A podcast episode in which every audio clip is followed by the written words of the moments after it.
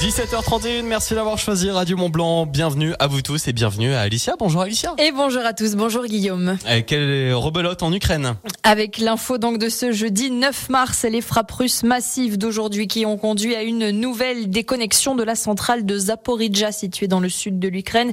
L'Union européenne estime que la Russie a commis une violation grave de la sécurité nucléaire.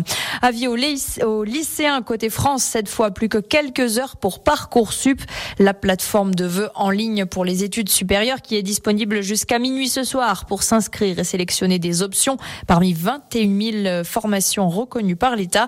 Les jeunes candidats auront ensuite jusqu'au 6 avril pour compléter leur dossier sur cette plateforme. Encore une commune savoyarde victime d'une cyberattaque. Après Annecy, le centre hospitalier Albertville, Moutier, Aix-les-Bains ou encore Bourg-Saint-Maurice, c'est au tour de la commune de Porte de Savoie euh, de s'être fait pirater son serveur informatique. Euh, des hackers sont intervenus lundi.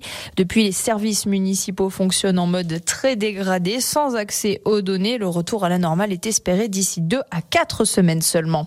131 millions de francs suisses, c'est ce budget approuvé par le Conseil d'État, une somme que va investir l'aéroport de Genève pour moderniser le système de tri des bagages et les outils informatiques d'enregistrement et de contrôle de ses passagers. Attention à ces travaux sur la route de Chamonix. Des travaux de maintenance qui ont lieu deux fois par an dans les tunnels des et du Châtelard. Cette intervention préventive aura lieu sur la route blanche du lundi 20 mars 7h du matin jusqu'au vendredi 31 mars 18h.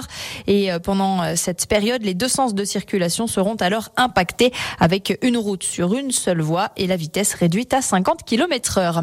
Dans les Aravis, le marathon des Glières annulé faute de neige. La course de ski de fond n'aura finalement pas lieu le 19 mars prochain.